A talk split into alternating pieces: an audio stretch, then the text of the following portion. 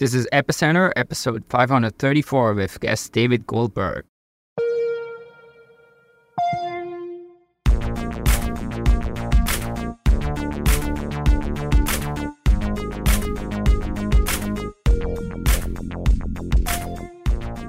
Welcome to Epicenter, the show which talks about the technologies, projects, and people driving decentralization and the blockchain revolution. I'm Brian Crain, and today I'm speaking with David Goldberg. He's the co-founder and CEO of Founders Pledge. We're going to learn a lot about Founders Pledge, and you know me. I, have been uh, sort of part of that organization for quite a while. Actually, Friederike is also part of that, and I think Sebastien uh, joined as well at some point. So uh, a few of our hosts are, are involved here, and this is going to be a little bit of a different episode, less crypto, but hopefully still interesting, especially for all of the people listening who are founders and who might want to get involved because it's a great thing to be involved. So thanks so much for coming uh, coming on, David. Well, thanks for having me, Brian. I appreciate it. Uh, yeah, before we get into our chat with David, uh, I would like to tell you a few words about our sponsors this week. This episode is brought to you by Gnosis. Gnosis builds decentralized infrastructure for the Ethereum ecosystem. With a rich history dating back to 2015 and products like Safe, CowSwap, or Gnosis Chain, Gnosis combines needs driven development with deep technical expertise. This year marks the launch of Gnosis Pay, the world's first decentralized payment network. With a Gnosis card, you can spend self custody crypto at any Visa accepting merchant around the world. If you're an individual looking to live more on chain, or a business looking to white label the stack, visit gnosispay.com. There are lots of ways you can join the Gnosis journey. Drop in the Gnosis DAO governance form become a Gnosis validator with a single GNO token and low cost hardware, or deploy your product on the EVM compatible and highly decentralized Gnosis chain. Get started today at gnosis.io.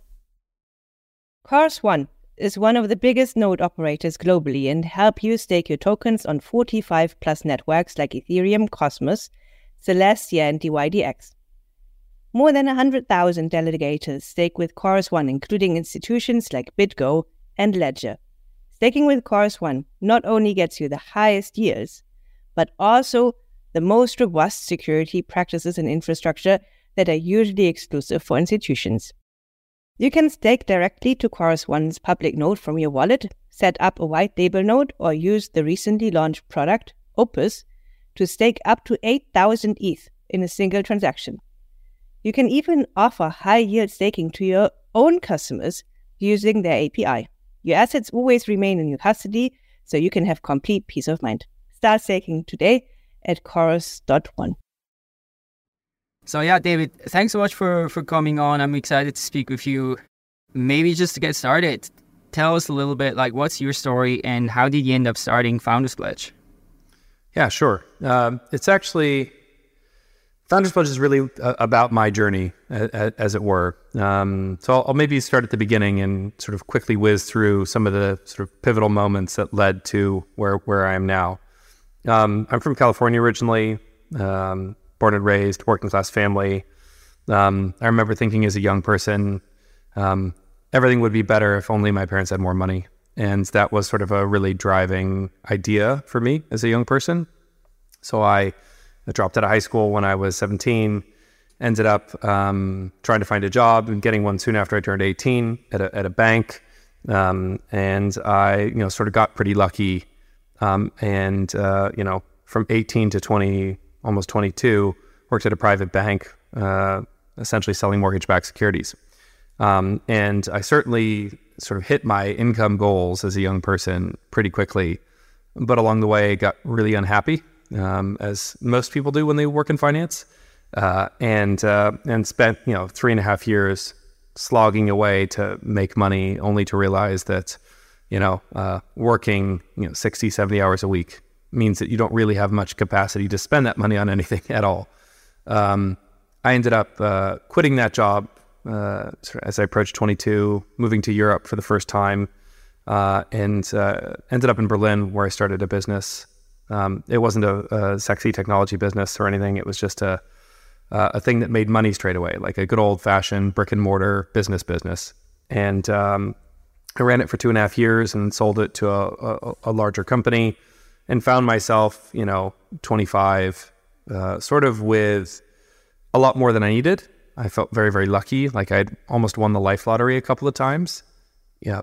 I was born, um, despite uh, being born into like a, a relatively poor family. Um, I was born a white man in California in the 80s. And, um, and, it, and it meant that by nature of sort of time, place, that I was amongst the wealthiest people ever to have existed, even though I didn't realize it or feel it as a young person. And I got really lucky in finance and I got really lucky starting a business. And it just felt like um, if I didn't do something to rebalance the karma scales, that I'd um, I'd be due a catastrophe or something. And um, so I figured uh, I'd spend a couple of months giving away some money, being a philanthropist. I feel really good about it, you know. Uh, and then I'd move on to the next project. And I think this was a pretty naive perspective to have had, like that it would just be like a snap of your fingers and you give away a bunch of money well and feel good. Um, in fact, my experience was like pretty frustrating. Uh, I, I wanted to give away money and I started to look into nonprofits. And what I found was like this ecosystem of inefficiency and waste, of uh, ill considered choices and misincentives, donor preferences, trumping sort of charitable objectives, and just like, you know, like a, a fundamentally broken space that, you know, if I were to put money into it, it would just be like lighting it on fire. And so I sort of decided that I I should probably do something about it, or at least figure out how to do something about it. And that's sort of what started the Founders Pledge journey. Um, from this, oh man, how broken this is, to like I should I should do something about it. Um, so yeah, I uh, I didn't really know what to do or how to do it. So I figured I'd figured out how to think about things better. So I moved back to the U.S. and finished high school. Um, and then uh, went to university and did a double, and then came to the UK to do a PhD. Okay, so you went to you went to college really late then, and was sort of the, the mature one surrounded by the young uh, college students. That's right. Um, it was a little it was a little awkward at first, to be honest. I mean, I was 25 amongst you know teenagers, really, uh, but it did provide me with a bit more purpose and direction and sort of like, yeah, focus, really. Um, I didn't really need to go out and party and do the college thing in the way that lots of young people do. I was there to learn. Like, I had a really specific set of goals, which was like figure out how the world works and where the sort of levers for power exist and figure out how to move them in the right ways. And then how did you end up starting Founders Pledge? Yeah. So I ended up in the UK um, working on a PhD. I dropped out of that. Um, didn't really feel like the right use of time. And I joined a um, an organization that had this really interesting mission that really appealed to me. It was called Founders Forum for Good, and it was a, an initiative of the Founders Forum Group here in the UK, which was uh, is this um, annual gathering of the good and the great of tech. So it's like a sort of really high density, high quality group of tech founders that come together, came together uh, for one day every June in London for a conference.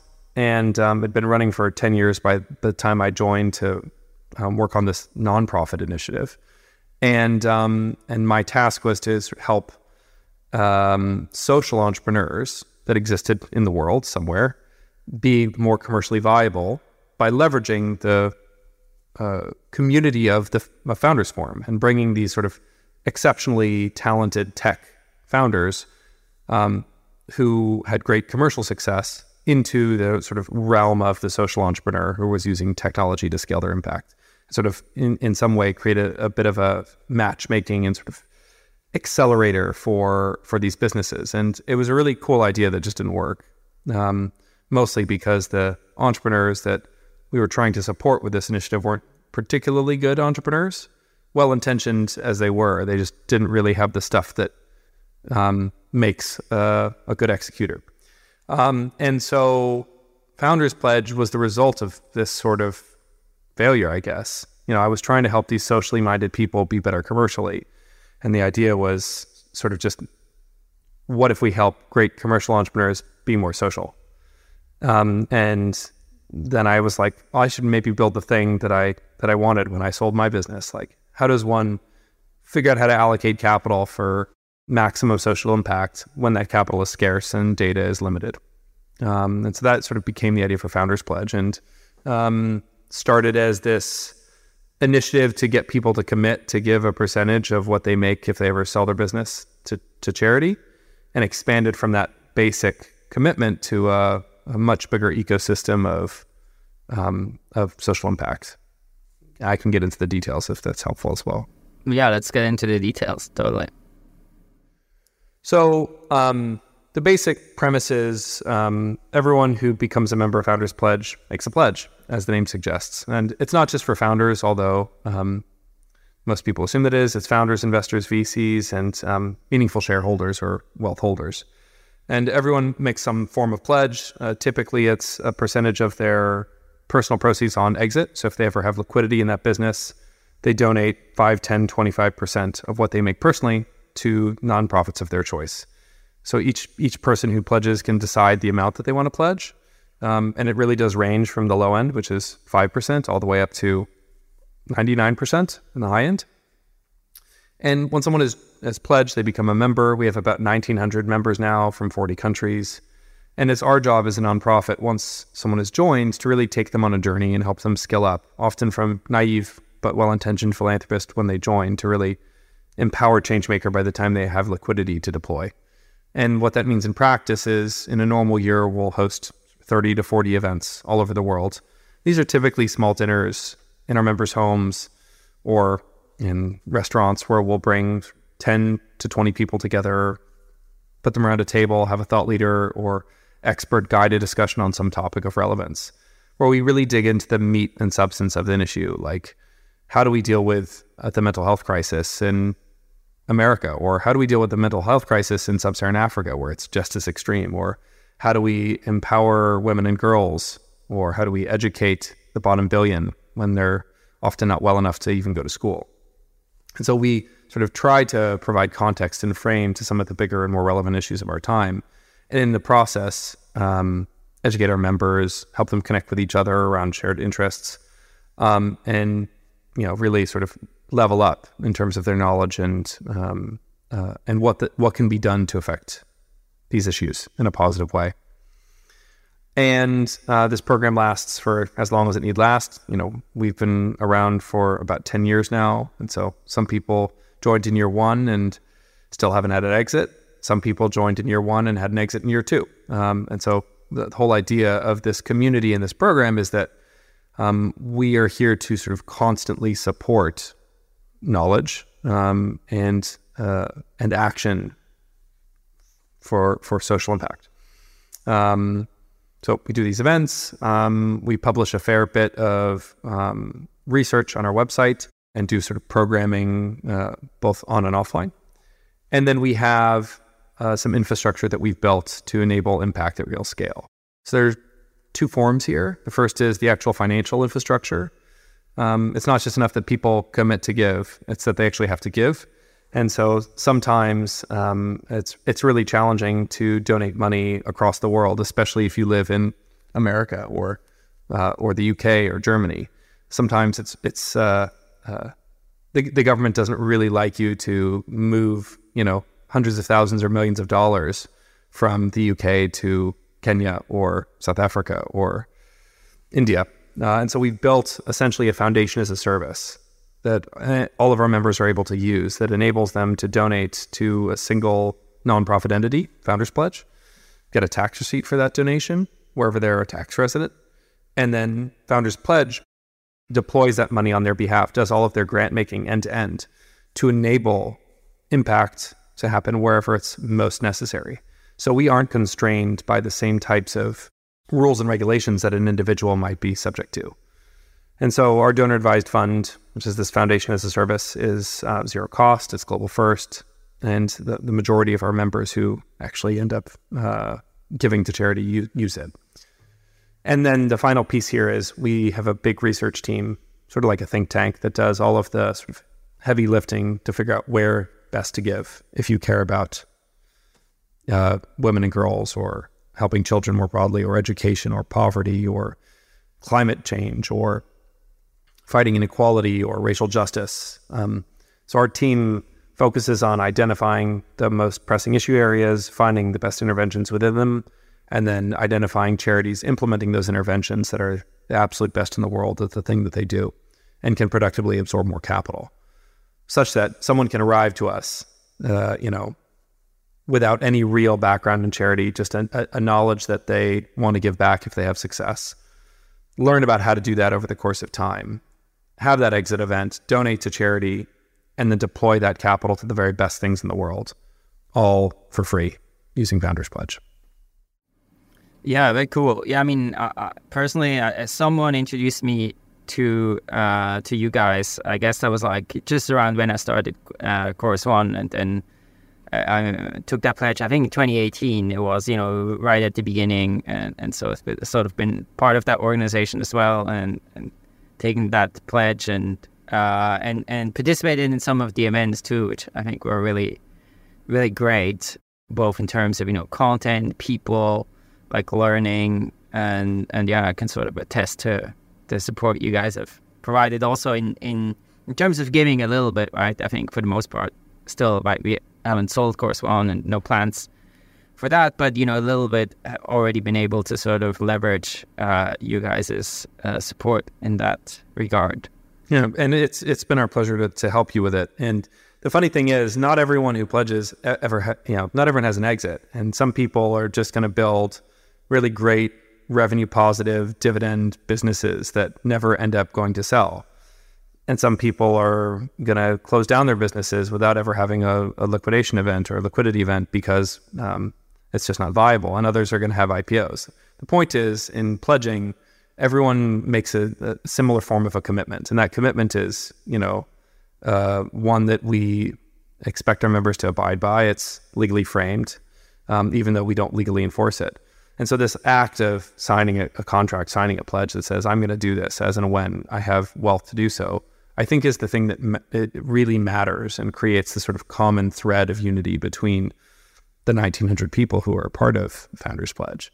Um, but it also means that once you are a member, you can use all of the support that we provide for um, for your benefit. So some people um, give as as part of their uh, out of their income every year from their salary.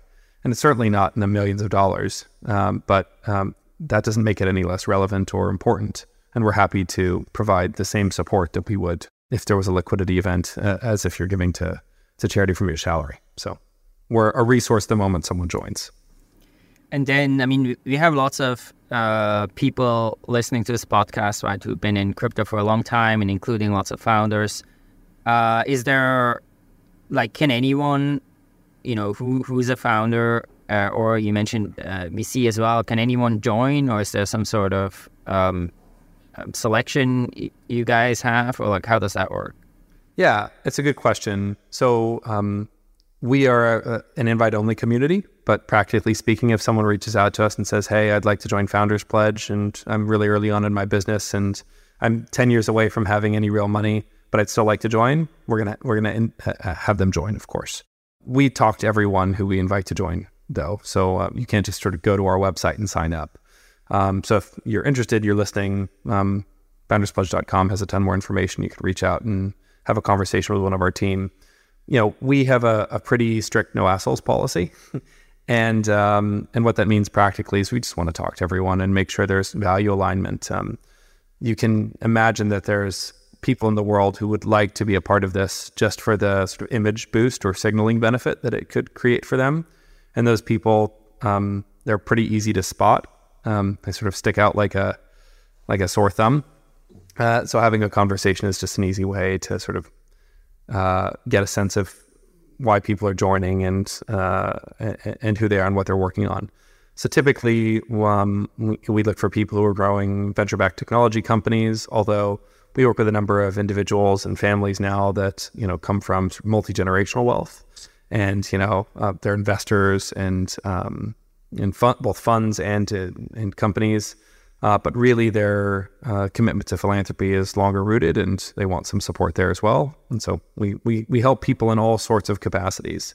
The the basic condition is that they have the desire to do good um, and uh, ideally doing good uh, as much good as possible using data. So um, there's like everything uh, a, a, spectrum, uh, and on one hand you have someone who just wants to give because the act of giving makes them feel nice, and on the other hand you have someone who wants to give because the act of giving um, affects beneficiaries as as uh, as much as possible. So like we're more interested in the we want to uh, have as much impact as possible. So if someone comes to us and says, "Hey, I'm, I'm an early employee at crypto company X, and I've you know done well by um, putting my money into the right uh, protocols early on, um, and I want to give a bunch of money away," we're we're really happy to work with people like that as well.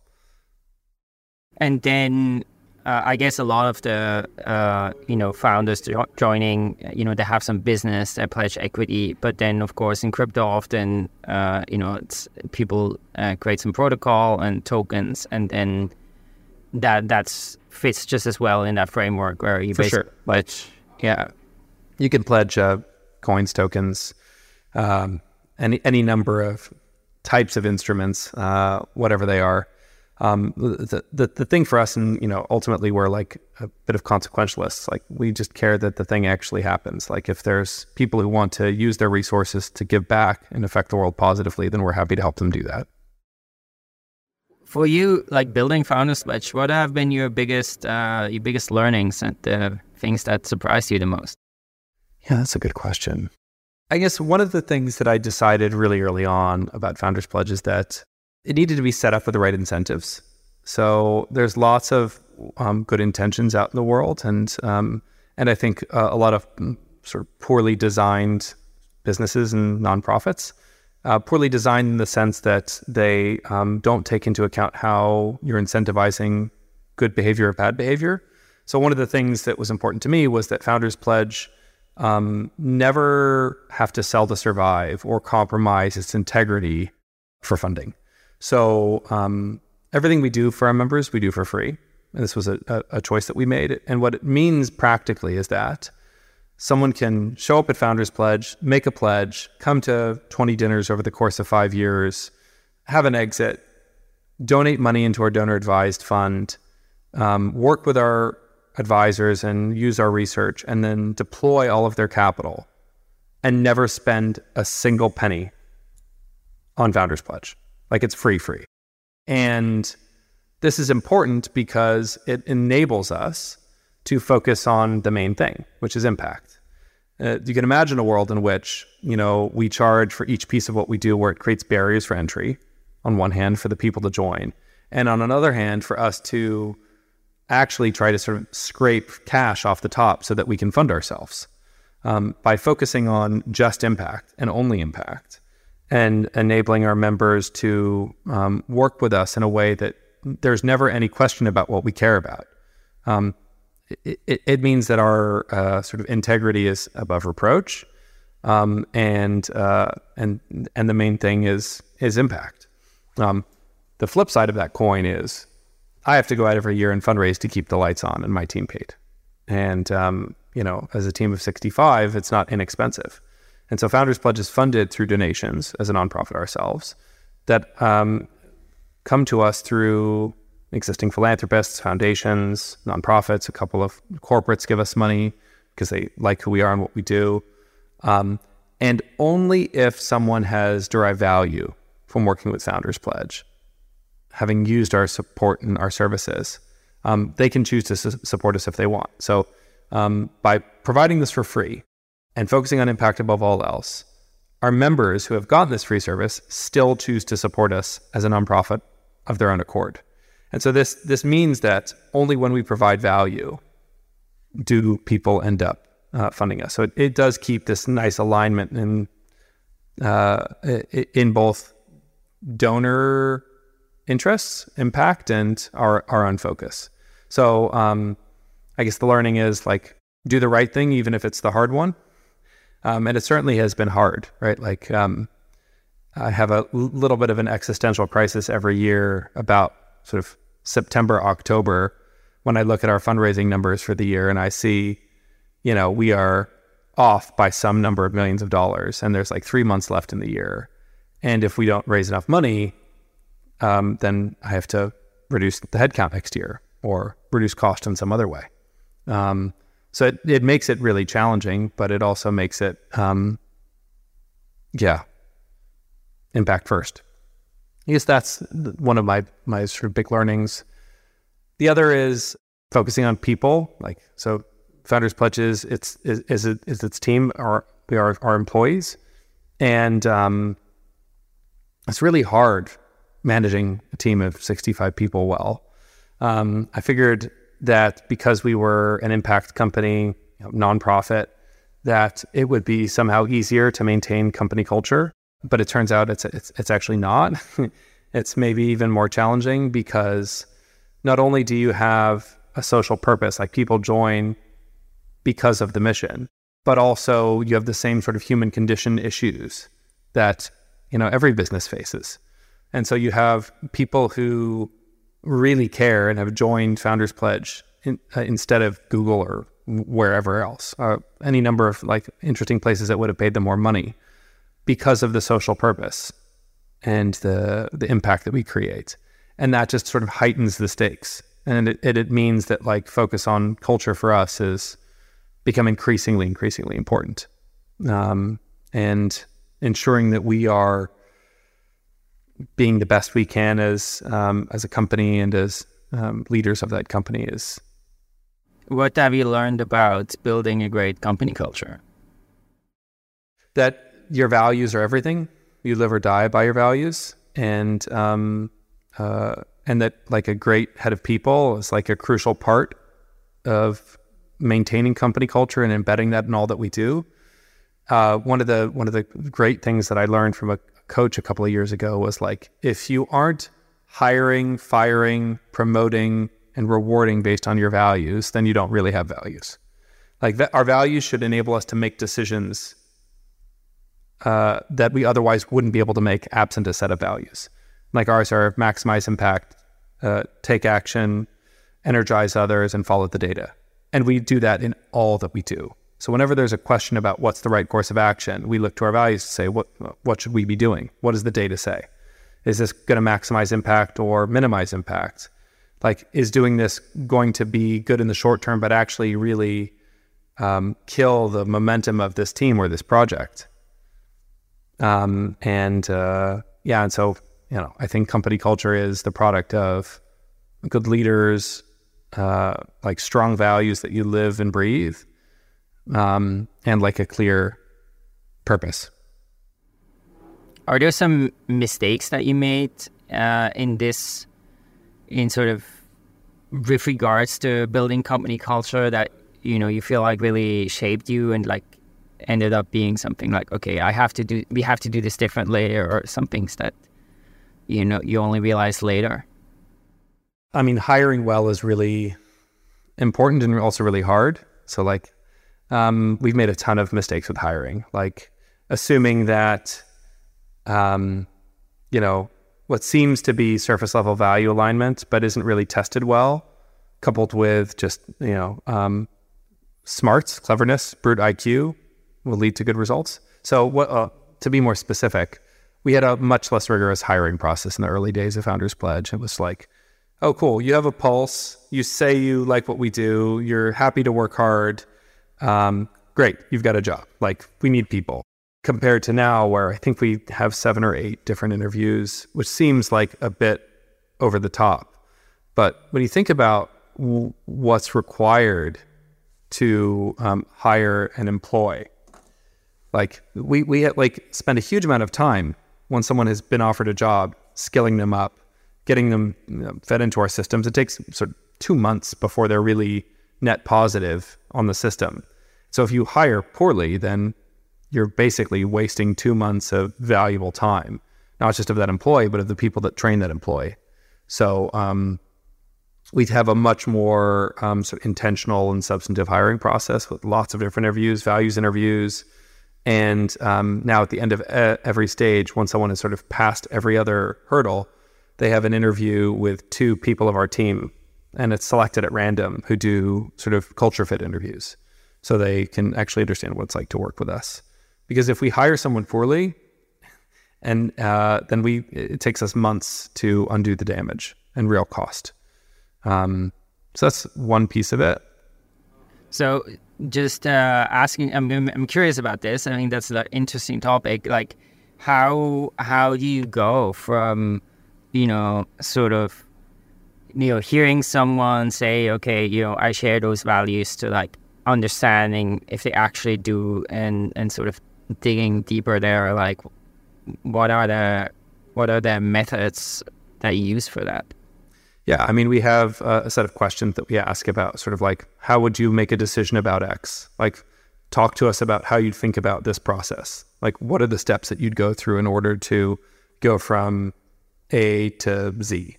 Um, and we, yeah, it's sort of like how I've I've heard consulting firms like interview, like big five consulting firms interview, like how many you know tubes of toothpaste are sold in the UK each year. Like, obviously, your you know your average person, even your average clever person, isn't going to be able to come up with the correct answer, even with wide error bars.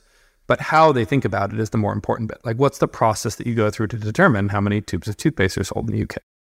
So we do a similar sort of thing, but like, um, you have a member, you know, create a fictional scenario. Um, how would you how would you address their concern or their issue? How would you deal with a time sensitive request on a Friday night that was needed to go out by Monday morning. And so we asked people to walk through it. And there aren't right or wrong answers. There's just how people think about it and and how what the, the path they suggest says about their value set and their alignment with ours. And it doesn't necessarily need to be the case that like people arrive with, you know, fully formed values that are our values. It's just they need to also demonstrate a willingness to absorb them and sort of operate with them. I think part I think part of it is having a great uh, sort of head of people or HR team that design this process for each company. Like what our process is is going to be different than what another company's process is that has a different culture. Not better or worse, just different. Let's talk a little bit about like impact. So maybe first of all, what do you think in in your personal view like what are the biggest areas where you know you feel impact can be had or you know the most urgent things that you feel need to be addressed. There's a lot right? Um, so it's first worth saying that the world has been getting increasingly better year on year since the 80s like there's less poverty there's less suffering there's less death there's less disease. Overall we're getting better. Um, even though day to day it can often feel like things have never been worse there's war, there's conflict, there's um, famine, there's pandemics, there's just like a, a, spate of bad news that sort of pours at us um, nonstop. So it's first we're saying that things are getting better. They have been getting better, and uh, this has been the result of like really dedicated and directed hard work at uh, addressing some of our biggest problems, like extreme poverty um, and uh, and malnutrition and economic impoverishment. Um, but the areas that I'm uh, most interested in today are sort of a combination of uh, sort of what you might expect and some uh, interesting new stuff. So, um, despite our gains in global health and well being, there is still like a lot of work left to do around um, poverty, especially in low and middle income countries. So, I think this is an area that continues to be um, like exceptionally valuable and high impact. Um, uh, and I'm speaking about you know the bottom billion living on less than um, three dollars a day. Um, I'm speaking about uh, uh, you know empowering women and girls. I'm speaking about education um, in low income contexts, uh, about malnutrition, about displaced peoples. I think these are all big areas where thoughtful philanthropists can have outsized impact alongside more topical uh, things like the climate crisis, which um, you know in the, in the last couple of years has seen the amount of money flowing into climate philanthropy just skyrocket. So it's a, a very well-funded space now, and despite that, there is still a huge amount of work left to do, and really interesting areas for more where more funding is needed that are just being ignored by many of the larger funders out there.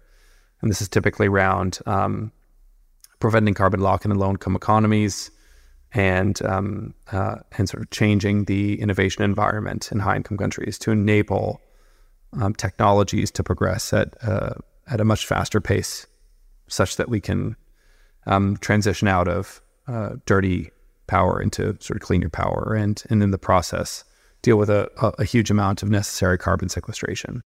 And then uh, the other big issue I'd say is um, while things have been getting better generally, uh, and for the majority of people out there, we we are still um, uh, sort of playing roulette with a with a bunch of other big issues like global catastrophic risks. So um, I think it's not an exaggeration to say that this pandemic that we had in 2020, which seems to be mostly behind us, was predictable and predicted and expected, and we will have more of this. This is not the last pandemic that we will experience, that our generation will experience, for sure. And we were caught unawares last time, uh, mostly, um, and the result was lots of people died. Um, and uh, we should expect pandemics to continue. Um, uh, and maybe won't be as lucky as the last time because we had this sort of naturally occurring zootropic pandemic that um, yeah, didn't kill anywhere near the number of people that um, it could have. Like smallpox killed uh, a vastly large number of people, vastly larger number of people. Um, so there's these global catastrophic risks like um, uh, pandemics and other biosecurity threats as well as um, you know potential for nuclear war and autonomous weapon systems and military AI. There's a whole bunch of scary things happening that uh, philanthropists can be focusing their energy on to make better. I mean, one thing that comes to mind here that just seems to be sort of an inherent challenge with, uh, you know, nonprofits and philanthropy is, you know, if, if you start like a a for-profit company, then there's the sort of obvious way that you can, uh, you know, measure success, right? Which is okay, uh, you know, do you generate profits, right? Like how much revenues do you have? What are your costs? Like how is that developing? And you know, you have this real like feedback system where you know if you do a crappy job, like well, you're probably going to go out of business and it's going to be over, and uh, you know, and, and and so you have that kind of regulatory mechanism that the market provides. But of course, with with uh, with nonprofits, well, you're getting money from some donors, and then you know you do something, and whether that something works or not, I, I imagine is a lot harder to assess. Absolutely. It's one of the big conundrums, and one of the reasons that the nonprofit ecosystem is so inefficient is because there is no feedback loop because the donor isn't the person who receives the good or the service. And the person who does, the beneficiary, has no mechanism to feed back to that donor that the thing was good or bad, or that they are better off as a result of it. Um, which is why much of the work that we do is really important because it provides the transparency, the feedback loop, the the check on input to say that the outcome was worth the actual cost. Um, so, like most of the work that our, our research team does is around understanding the interaction between inputs and outcomes and building cost effectiveness models to assess whether an input into charity X or charity Y or charity Z is the most effective on a dollar per dollar basis. And and like are the out is the outcome in terms of a sort of a unified metric around quality of life or reduction of disability burden or um, income doubling better at one of these three charities? And if so, which one and by how much? And then also sort of helping um, donors and uh, so we can analogize them to investors to understand like where am I going to get the most return to what point? So there's another interesting sort of uh, quirk to the nonprofit sector, which is um, there's a, a room for funding that most charities have, or most nonprofits have, which is to say that like um, in a given year, they can use X amount of dollars to do their work, after which more dollars actually don't uh, change anything. It goes into sort of uh, their reserve budget and they can't spend it because they don't have the capacity to. So, assessing how much a charity can productively use in a specific period of time is also like a crucial point because you know ostensibly we we don't want to overfund a nonprofit to have our money that has value in in the time that we're giving it to just go and sit in a someone's bank account and not actually be used, not be implemented. So understanding your additionality is is really crucial. So like funding charities at the right amount.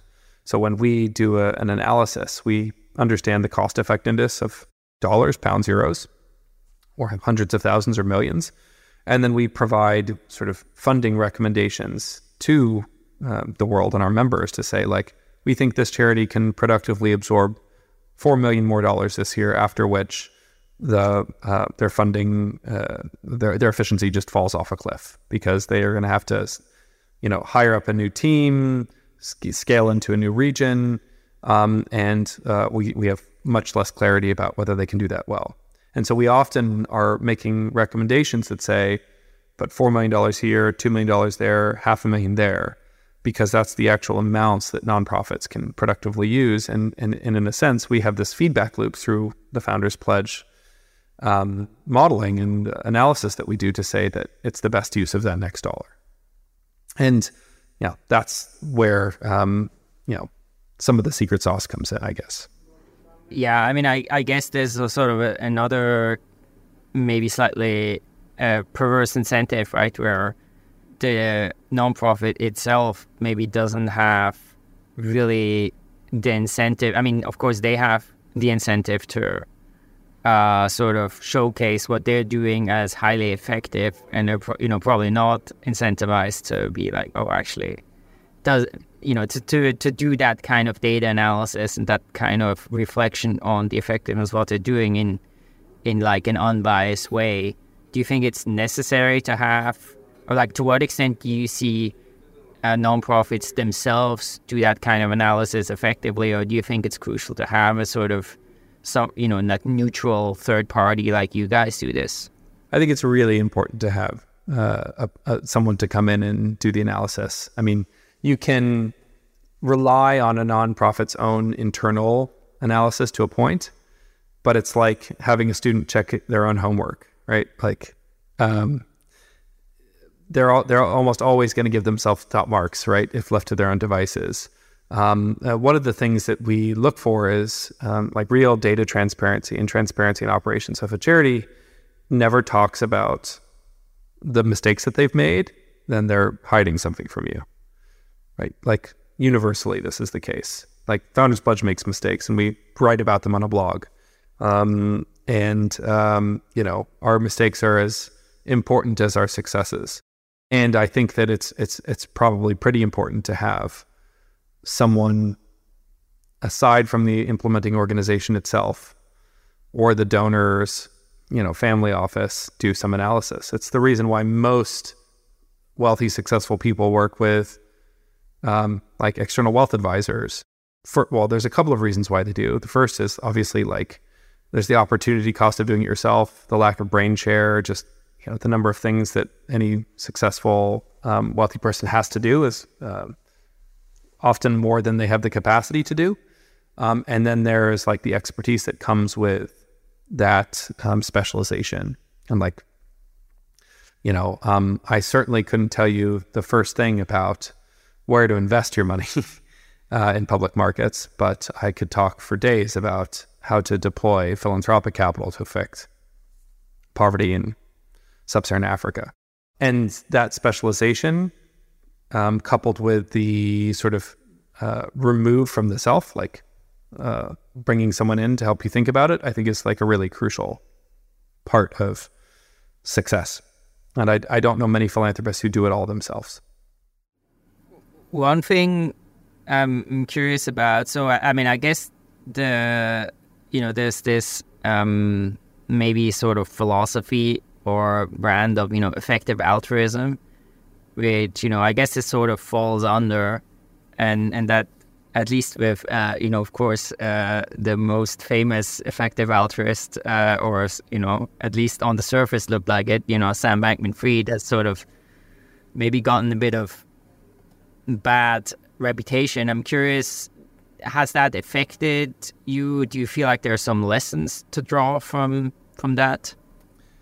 Yeah, I mean, I, I think it's a good question. Um, I think there's a lot of good thinking that has happened within the, the effective altruist community, and um, and I think that uh, there have also been a lot of bad apples in the EA community that have um, uh, almost certainly for worse um, tarnished the the what is you know good thinking um, through their bad behavior.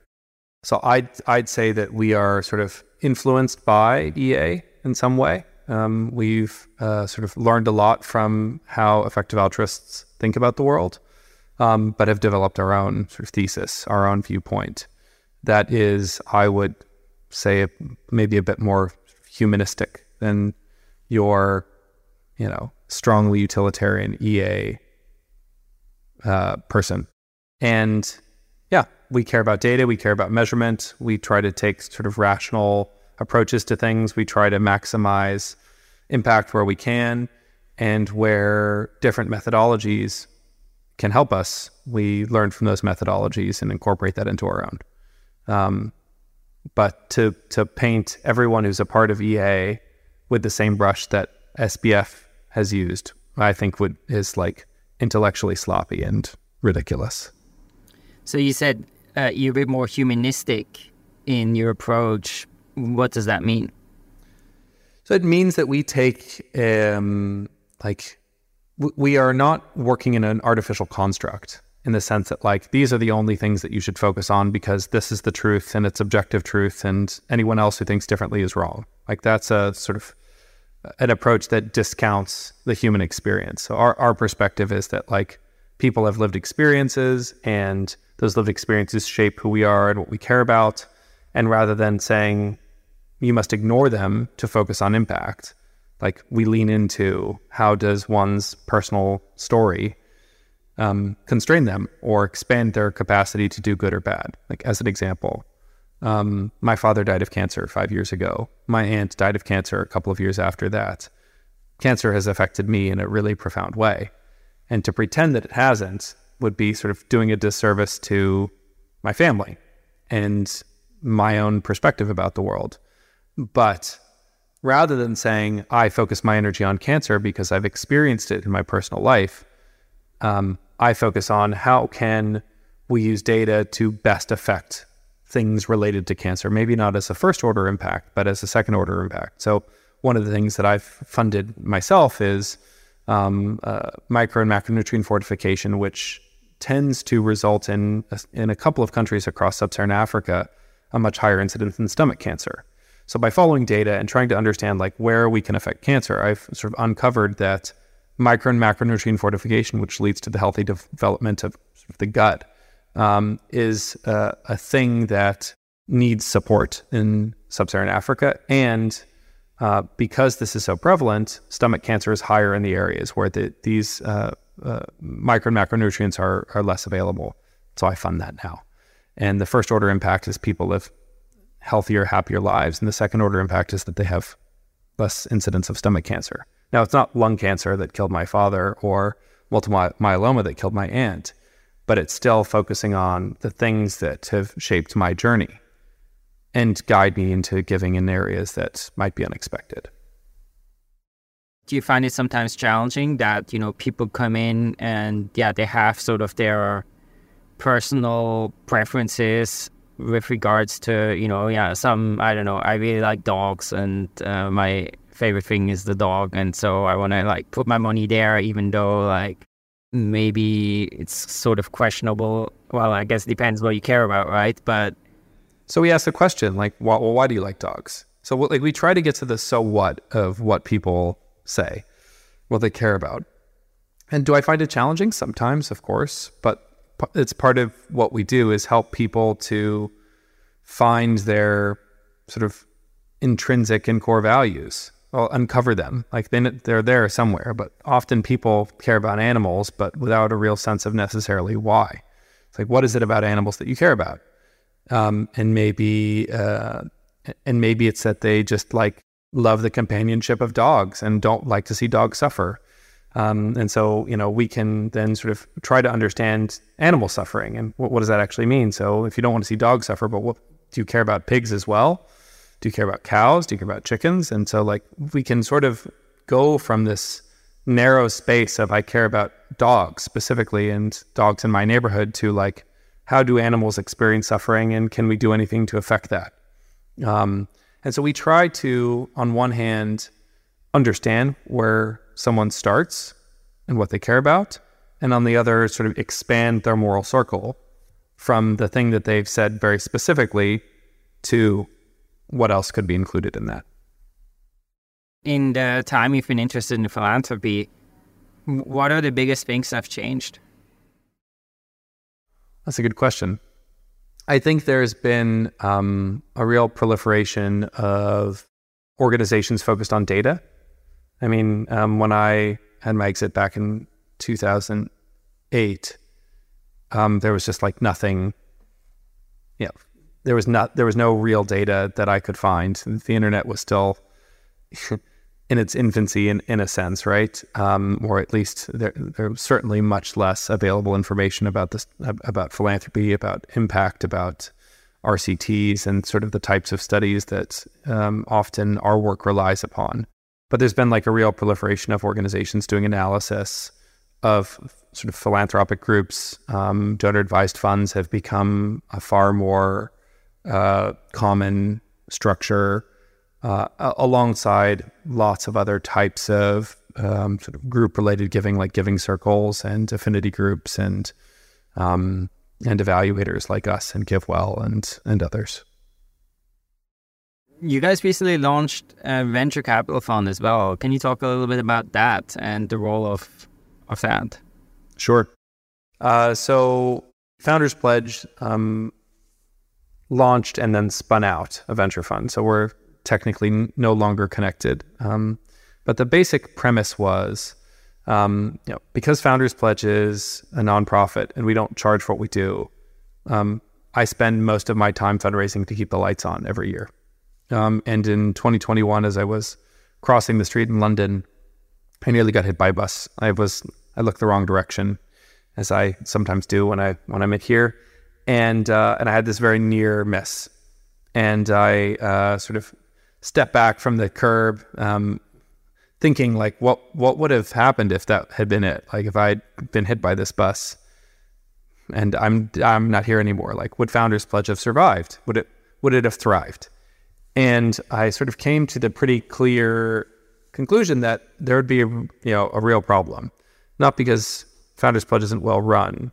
I mean, I don't run it. Like I have a great COO who does most of the work, very thankfully um, but because I, I keep the, the, the nonprofit funded. And so I started to think to myself, like, how could Founders Pledge fund itself if not with donations? Like, w- what are the other mechanisms for you know income that we could create without changing incentives and without sort of um, you know compromising on impact?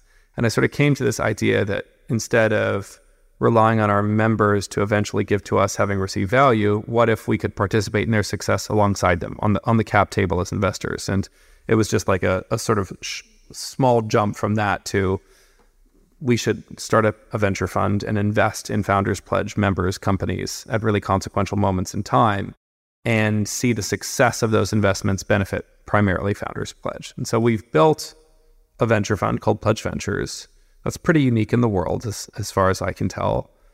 That's a commercial venture fund for its investors, the, the people who put money into it as LPs. But the GP, the the entity that actually makes the investment decisions and is entitled to 20% of the returns, the GP donates back the vast majority of its return, 85% of that 20%, back to Founders Pledge, such that the primary beneficiary of the success of this venture fund would be Founders Pledge, the nonprofit. Um, and so that was the basic idea. I'm not an investor. Unlike most founders, I've never really wanted to be an investor. It doesn't really excite me, but I found I found myself as one, um, as it were. And uh, and rather than trying to like pick the best companies, you know, with my finger in the air, like sometimes uh, I've led to believe that VCs do, uh, we are uh, making uh, we're making investments based on a set of rules that we've built that the data suggests um, are the right rules to focus on. And so, Pledge Ventures um, invests um, in every company that passes our three criteria, and those criteria are one one of the founders of, of the company is a member of Founders Pledge and that they've pledged. The second is that the company is raising $20 million or more in a Series B or later. And the third is that one of their investors um, uh, is a top tier investor. So they are uh, one of the VCs that's participating is in the top quartile of investment performance um, in VC. And so these three criteria mean that we invest um, really only in the very, very best companies in growth stage rounds alongside the most storied investors of all time. And we can do this because we've built 10 years of goodwill amongst our members. We've never asked for anything in return. And we say, hey, you're raising a $40 million Series C and Sequoia is leading the round. We'd love for you to make a small allocation of that uh, investment available for us. By and large, people say yes. And so we have this venture fund. We've raised about $45 million for it now. We've made seven investments. Um, and, uh, and, and if we're successful over the course of the next couple of years, then Founders Pledge will be sustainable from the returns of this venture fund. It's not certainly not sustainable yet. it's going to take years until we know if this will work or not. Um, but it's looking good so far. Cool. Yeah, and then I guess in the future, if it works, you you can create more funds with the same structure, right. and yeah. Yeah. So I mean, we're we're um, yeah, we're we're going to close fundraising on our first fund in April. Um, if if Fund One is successful, we'll certainly raise Fund Two. Probably similar sort of thesis, but who knows? Um, it's exciting um, and uh, and different, and uh, you know, yeah. Ultimately, no one really gets rich from this, um, but the founders pledge benefits. For you, what are the biggest challenges that you feel like Founders Pledge needs to tackle sort of in the next decade of its life? I think part of it is funding, right? Like hence Pledge Ventures. It needs to be able to um, survive and thrive absent the constraints of my ability to fundraise. So I think funding is one of the big challenges. The second is um, figuring out how to scale what is a very human centric business to a larger number of people. Um, so, like, what we do is very person to person, it's high touch. And as we continue to grow and we add about 120 members per year, we can't just throw more people at it. So there, we need to figure out how to build some efficiencies with technology. I think staying ahead of the curve in terms of where funding is necessary is going to be really crucial. We've built a pretty amazing, we built a pretty amazing climate team that do um, really great work around climate philanthropy, um, and and staying um, great is is hard, right? Um, ensuring that the quality of our thought remains high is, I think, crucial. I think it's basically it. Like it's just about continuing to execute. Like our model works we just need to continue to deliver it. Probably should have asked this earlier, but can you talk a little bit about sort of the numbers in terms of you know the impact that Founders Pledge has had so far? Yeah, so we have 1,900 signatories from 40 countries. They've pledged ten and a half billion dollars or so to charity, philanthropy, and uh, our members have donated now a bit more than a billion. Of that, um, about a bit more than half has actually gone to end user charities. Uh, and the rest is in various foundations and um, sort of nonprofits, endowments awaiting end user deployment. Cool. So if, if one were to apply your method to look at, you know, Founders Pledge as a charity itself and like the effectiveness of Founders Pledge, like how would you sort of assess or rate that? Yeah, we're really effective, it turns out. We actually did this assessment um, I- internally, and then the person who did the assessment left Founders Pledge and joined another nonprofit and has just redone it. And um, yeah, we're quite effective, uh, as it turns out. So um, I believe last year, um, for every dollar of OPEX we spent, we moved it was nine or ten dollars counterfactually to a high impact funding opportunity. And what that means is that this wouldn't have happened otherwise. And it is as a direct result of our work. So, um, like a 9x multiplier on in year spend to high impact funding opportunities is very, very good. Um, the year before, I think it was seven. Um, and our multiplier against all money moved uh, in year, I think it's 20, 20, 20 some odd times our, our spend per year. Um, so it puts us pretty nicely in high impact range. Cool. Well, anything else you wanna you wanna share with uh, people listening? Uh, basically, like I think it's I think it's really easy to like punt giving back to the future when you have more or when there's more security or things feel less hectic or crazy. But um, I think now is the best time to do it, anything, right? So um, uh, later is always easier. Now is always harder. But the world certainly does need our support. So we should probably be giving it, even if it's not very large sums. And I assume that the people who listen to your podcast are people who've done well in crypto and beyond. And um, the people who do well should give back. Cool. Well, thanks so much for uh, for coming on, David. Uh, it was, I think, really great to you know talk a bit about Founders Pledge and learn more about it. Uh, and and yeah, I hope some of the people who've listened feel uh, feel inspired and feel like maybe this is something for them. And if so, yeah, go go to founderspledge.com and uh, check it out, and maybe get in touch with, with David and uh, and the organization. And yeah, you can get involved. Thanks, Brian. I appreciate it.